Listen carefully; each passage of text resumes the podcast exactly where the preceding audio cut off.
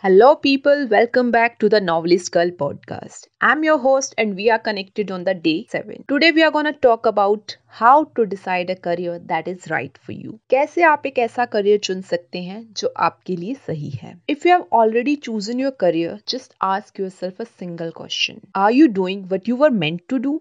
क्या आप वो काम कर रहे हैं जो आपको करना चाहिए If I say 70 to 80% people are not satisfied by the job or work they are doing at present. और ये वो काम है जिसके लिए उन्होंने सालों तक मेहनत की है। अपना टाइम पैसा रिसोर्सेज एफर्ट सब कुछ लगाया है। And still they are not happy the main problem behind it is we are not told about it at very earlier stage और जिस टाइम पे हमें अपना करियर डिसाइड करना होता है just after class tenth most of the students are in their teenage और उन्हें अब तक सिर्फ़ टेक्स्ट बुक से क्वेश्चन याद करना और उसे पेपर पर लिखना सिखाया गया। They are just not given any real life experience now the system would take a lot of time to improve so what you can do before so first one is research Firstly, you have to analyze yourself.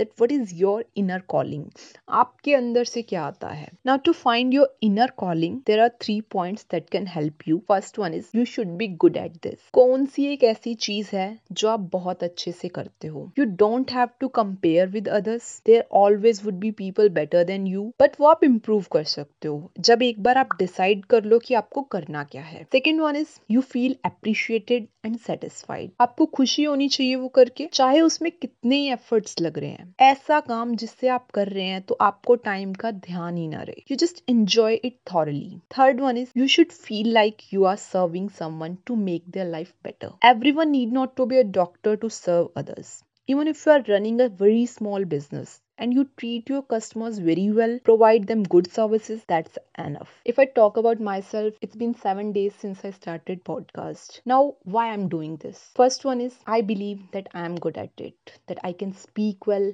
I can connect with people well. Second one is I feel satisfied while doing it. Third is I believe that I might help at least one person in day through my talk, and that's enough for me. So that's why I'm doing it. Now the next thing is don't go to others to decide for your callings. You can seek help but decide yourself. Friends, family, teachers, society, no one is gonna decide it for you. They can just advise you. You have to do the final decision for yourself. Now, once you have decided your calling, then you have to work on it and it's gonna be difficult easy बिल्कुल नहीं होगा you have to learn a lot of things when you step out in the outer world you will get number of people with same passion and better skills so you have to polish your one important thing you have to remember is callings never come with an instant pay it will take time and efforts and there is no such thing कि इसका scope नहीं है दुनिया में हर चीज़ का scope है। And every one is capable to earn their living